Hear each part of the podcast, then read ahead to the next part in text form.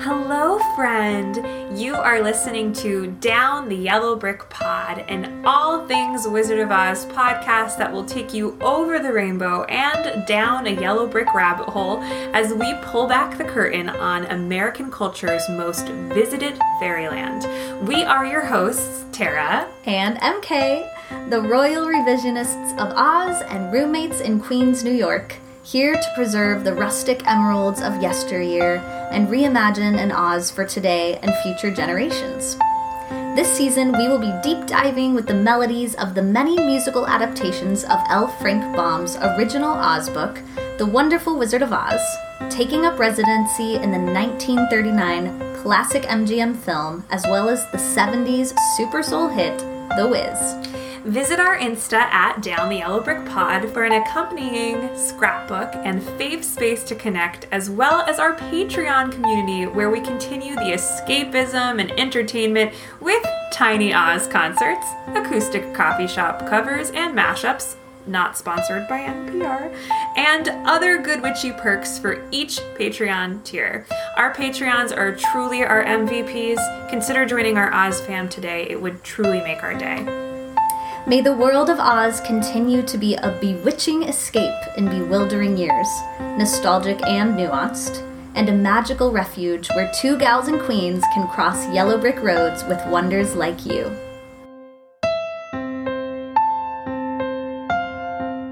Hello, listeners. Welcome to a very special bonus episode with the incredible Matt Ripa. Matt is the operations coordinator and lecturer of drama and music at the Catholic University of America. The name of that school should sound very familiar to you die-hard Oz fans, as that is the location of the recently discovered Judy Garland dress from the 1939 Wizard of Oz film. Matt was kind enough to sit down with us and tell us his story of discovering the dress and what happened afterwards. Today's episode is a teaser of that full interview, which you can find over on our Patreon at www.patreon.com slash down the yellow brick pod. Thank you so much for listening and enjoy hearing a little bit more about Matt.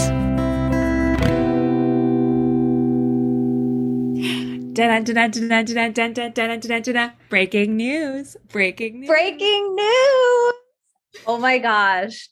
Listeners of Down the Yellow Brick Pod, you are in for a treat today. If you could see our Zoom screen right now, Tara and I are beaming like little kids. We're so excited. We have a very special guest today. The incredible Matt Ripa is here with us straight from Catholic University which if you know alarm bells going off alarm bells should be going off in your brain. We're about to get into it but matt is the person who discovered the most recently unearthed judy garland dorothy dress from the original 1939 wizard of oz film. Welcome matt. Welcome to the pod. Thank you so much for having me. I'm excited to be here so, Matt, we are so excited. But before we get into hearing about your adventurous experience with the dress, this life changing news, uh, could you just tell us a little bit about who you are and your whole life story up until this point? No. your yellow brick road, sir. Please. Yes. Yes. Um, so, uh, my name is Matt Ripa. I am a employee at the Catholic University of America. So I am the operations coordinator uh, is one of my positions at, within the drama department and the department of music. Um, so basically administrative assistant i help students with registration i run the front office i schedule spaces all of those kind of things. Yes. And then i'm also a lecturer. I teach uh, directing acting and theater production um, to undergraduates and graduates within the drama department. And then artistically i'm a freelance director and producer. So i'm currently the artistic director of the dc queer theater festival um, and then I direct and produce with various theater companies in the DC, Maryland, Virginia area. Wow. How That's many awesome. That's I incredible. wear a lot of hats. So many hats.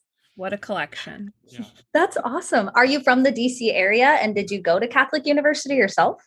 Yeah, so I'm originally from Frederick, Maryland. So that's, uh, you know, 45 minutes or so away from DC.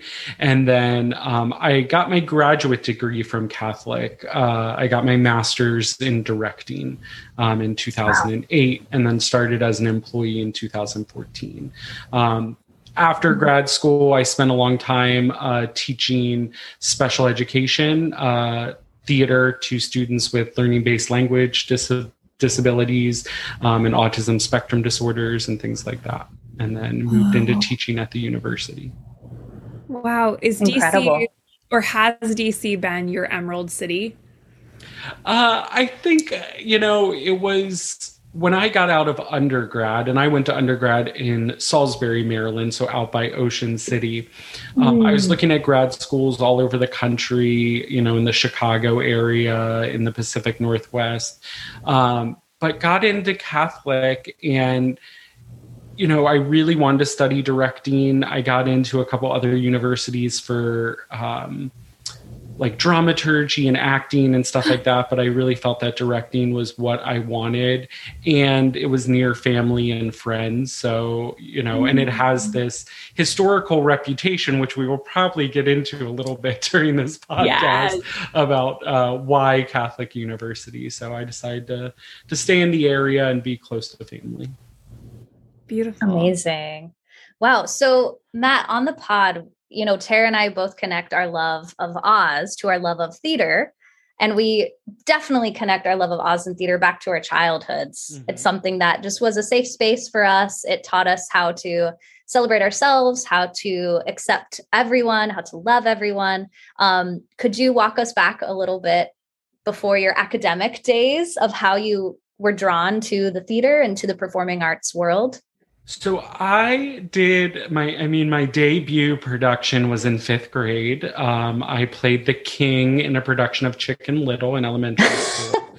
yes. a very memorable uh, production. I had on a silver cape, and my scepter was a fly swatter wrapped in tinfoil. Um, but tinfoil? in high school is where I really started to get involved in theater. For me, it was a a place of refuge you know as a as a gay high school student and still figuring out what that was the theater seemed like a place where i could just be and live and and explore and the first production I worked on uh, when I was at uh, in high school, my freshman year, was as the prop master for The Wizard of Oz. um, so, you know, it was props master too. I'm noting that. Yes, yes. You would have handled those ruby slippers had you have been the prop master True. on the MGM set. One hundred percent. So yeah, so I was prop master for uh, my freshman year. Was more tech oriented, uh, and then started getting on stage and performing. And then when I went to college, I actually started, you know, like most college students, I started as uh, a history and political science major, um, double major, and then needed a humanities credit and thought, well, I'll take acting because it's something I love and it's fun. And then as soon as I took it, I was like, you know what? This is what it's supposed to be. Like, this is what I'm supposed to do. So mm-hmm. I switched majors to uh, drama and acting and have pursued that ever since. Wow. I have a similar mm. story. I was in the undecided realm when I entered college and looking at journalism and history. Mm. I love history. And then I just couldn't say no to theater as much as like it is the I knew I knew it was going to be a daily look at my insecurities and having to overcome things. I was like, sign me up. Let's do it. Let's do it. I, yeah, I feel you with that sketch. You know, I uh, it was just a it was a place where I felt safe, where I felt yeah. like exploration was is celebrated you know yes. and difference is celebrated and um and so it just it always felt like a, a safe place to be um and a way to express myself when maybe i always didn't always feel like i could express myself in day-to-day life and so theater was that that outlet for me Beautiful. Amazing. We couldn't agree more. Mm-hmm. So, what led you specifically to work at Catholic University? I know you said you went to grad school there, but how did you make that decision to set up roots there? Um, so after grad school, I was working K through 12, um, teaching special education, uh, theater, uh, and English. And I was directing a lot, freelancing. And as you know, any K through 12 teacher is working a lot more than 40 hours a week. And so I was kind of burning my candle at both ends. I wanted to be the best for my students, um, but I also wanted to direct and work, uh, you know, my freelance life. And so it was, you know, days where I would have to be at work at, you know, eight in the morning work all day, then get home, eat something, and turn right around and go to a rehearsal at 11 o'clock at night, then get home from that rehearsal and have to prep lesson plans for the next day. And so it was just becoming, you know, a lot. And um, this position opened up at Catholic, and it was for, at that time, administ just I don't want to say just because that diminishes it, but it was an administrative assistant position. Um, and I thought, you know, this could be kind of a transitional job in a way. Like I could go work at Catholic, answer phones, do some Excel spreadsheets, file, you know, run the front office. It would give me a lot of emotional uh, and physical energy to pursue theater in the evenings and there was this chance to you know teach a course every once in a while um, and I just, you know, it seemed like the right move. It seemed like the chance to, you know, teach some older students, um, relax a little bit, be in a place that celebrated freelance life. You know, all of the faculty work professionally. So it would be something that if I had a gig and had to leave, no one would think twice or bat an eye about it. Um, and so I took the position, and it's just morphed over, you know, over the years. That was in 2014, um, and so the position has changed into this operations coordinator. I direct on the main stage. I teach multiple classes a semester, um, which is really, I, you know, I am a teacher at heart, um, and so I, I've I've loved the way that the position has has changed over the years. Amazing! Wow.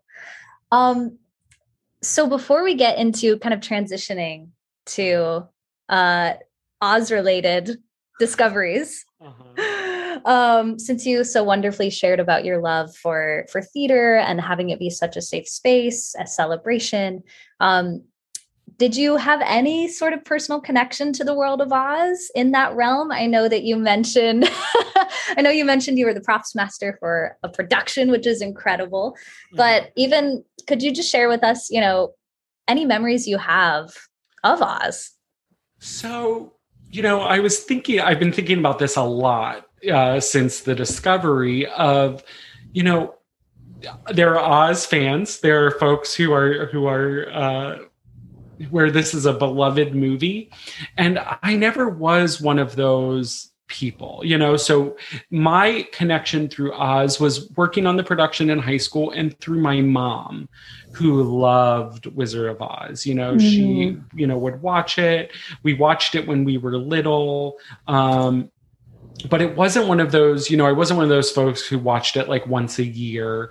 Um, and I, uh, I think my connection to it is mostly ways that it is um, seeped into popular culture, you know, quoting the movie, even though I don't probably now remember exactly where the quotes come from in the movie and the whole uh, story, but, you know, uh, I, I definitely seeps the, the the quotes seep in, and then um, in kind of revisiting it after the discovery, realizing that in a way the movie has influenced my style of directing, um, and and interestingly through things like the Labyrinth with David Bowie, um, which is super influenced by Wizard of Oz, uh, but the idea in Oz that everything in the Emerald City was there in Kansas so it was all part of her home. And then she you know travels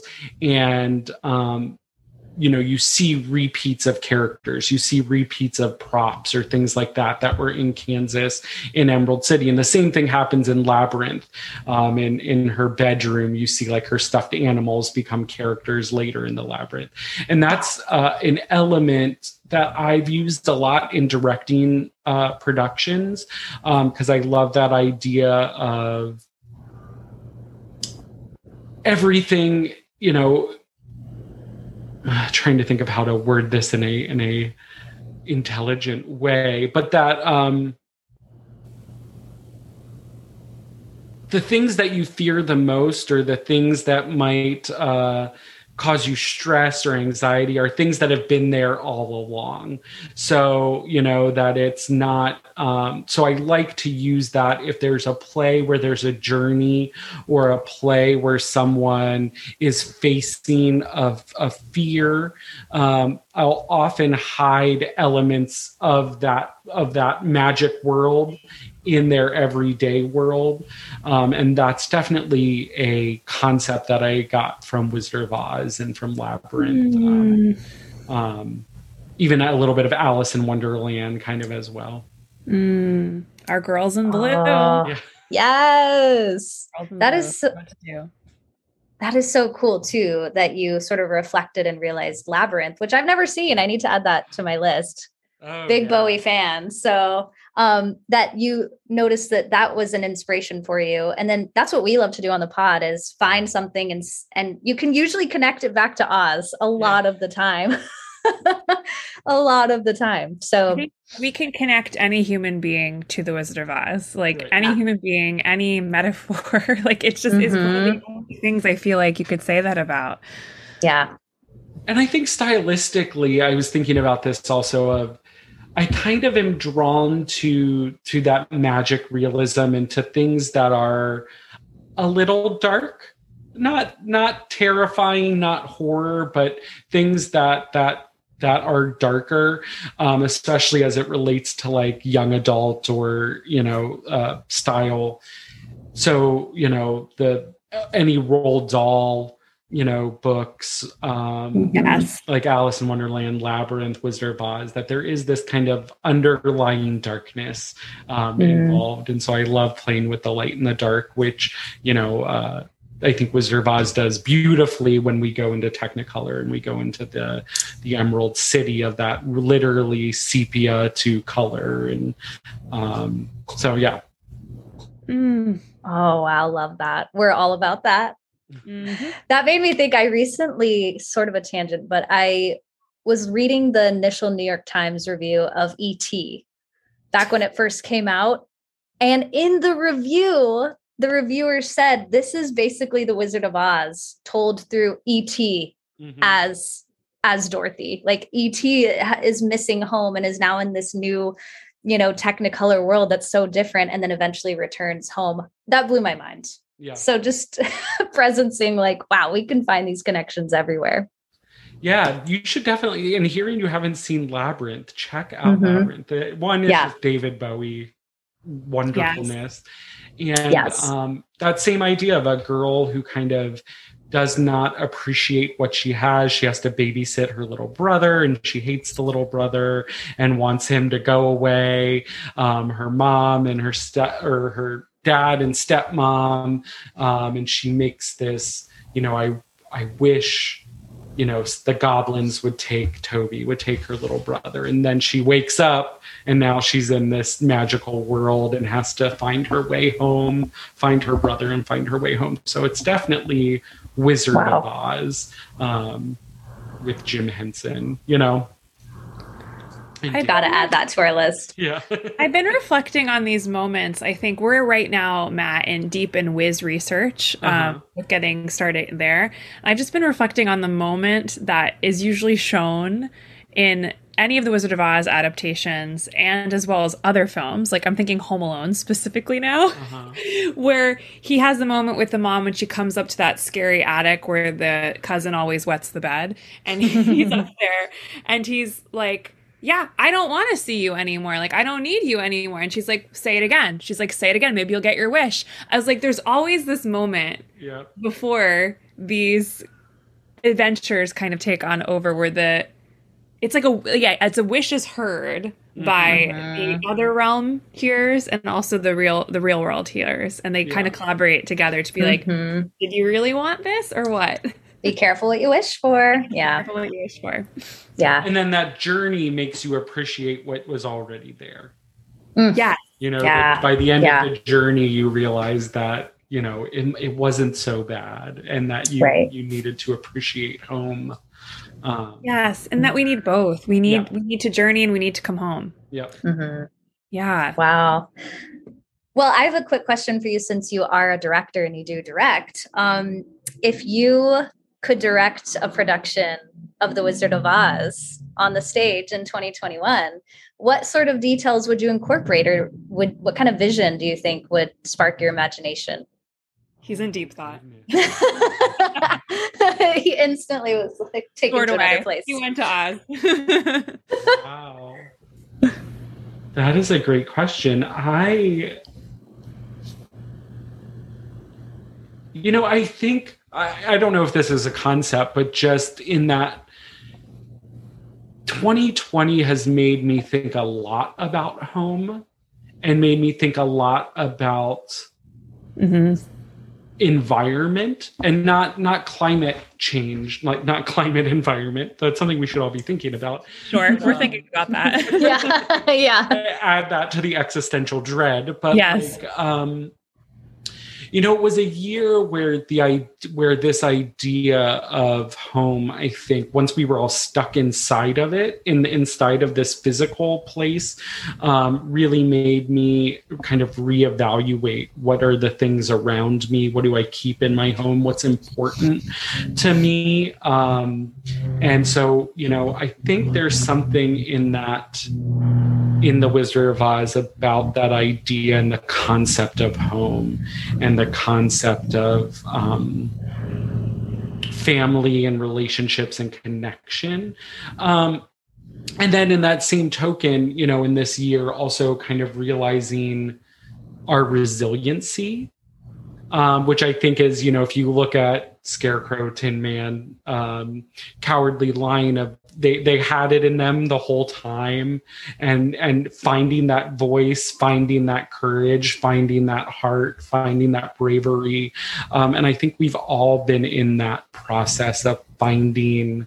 Um, finding ourselves and realizing we're stronger than we th- think and we're we're we're tougher and and have more grit than maybe we thought we did before. So i think there's something in there that speaks Mm. to kind of what we've been going through in this past year.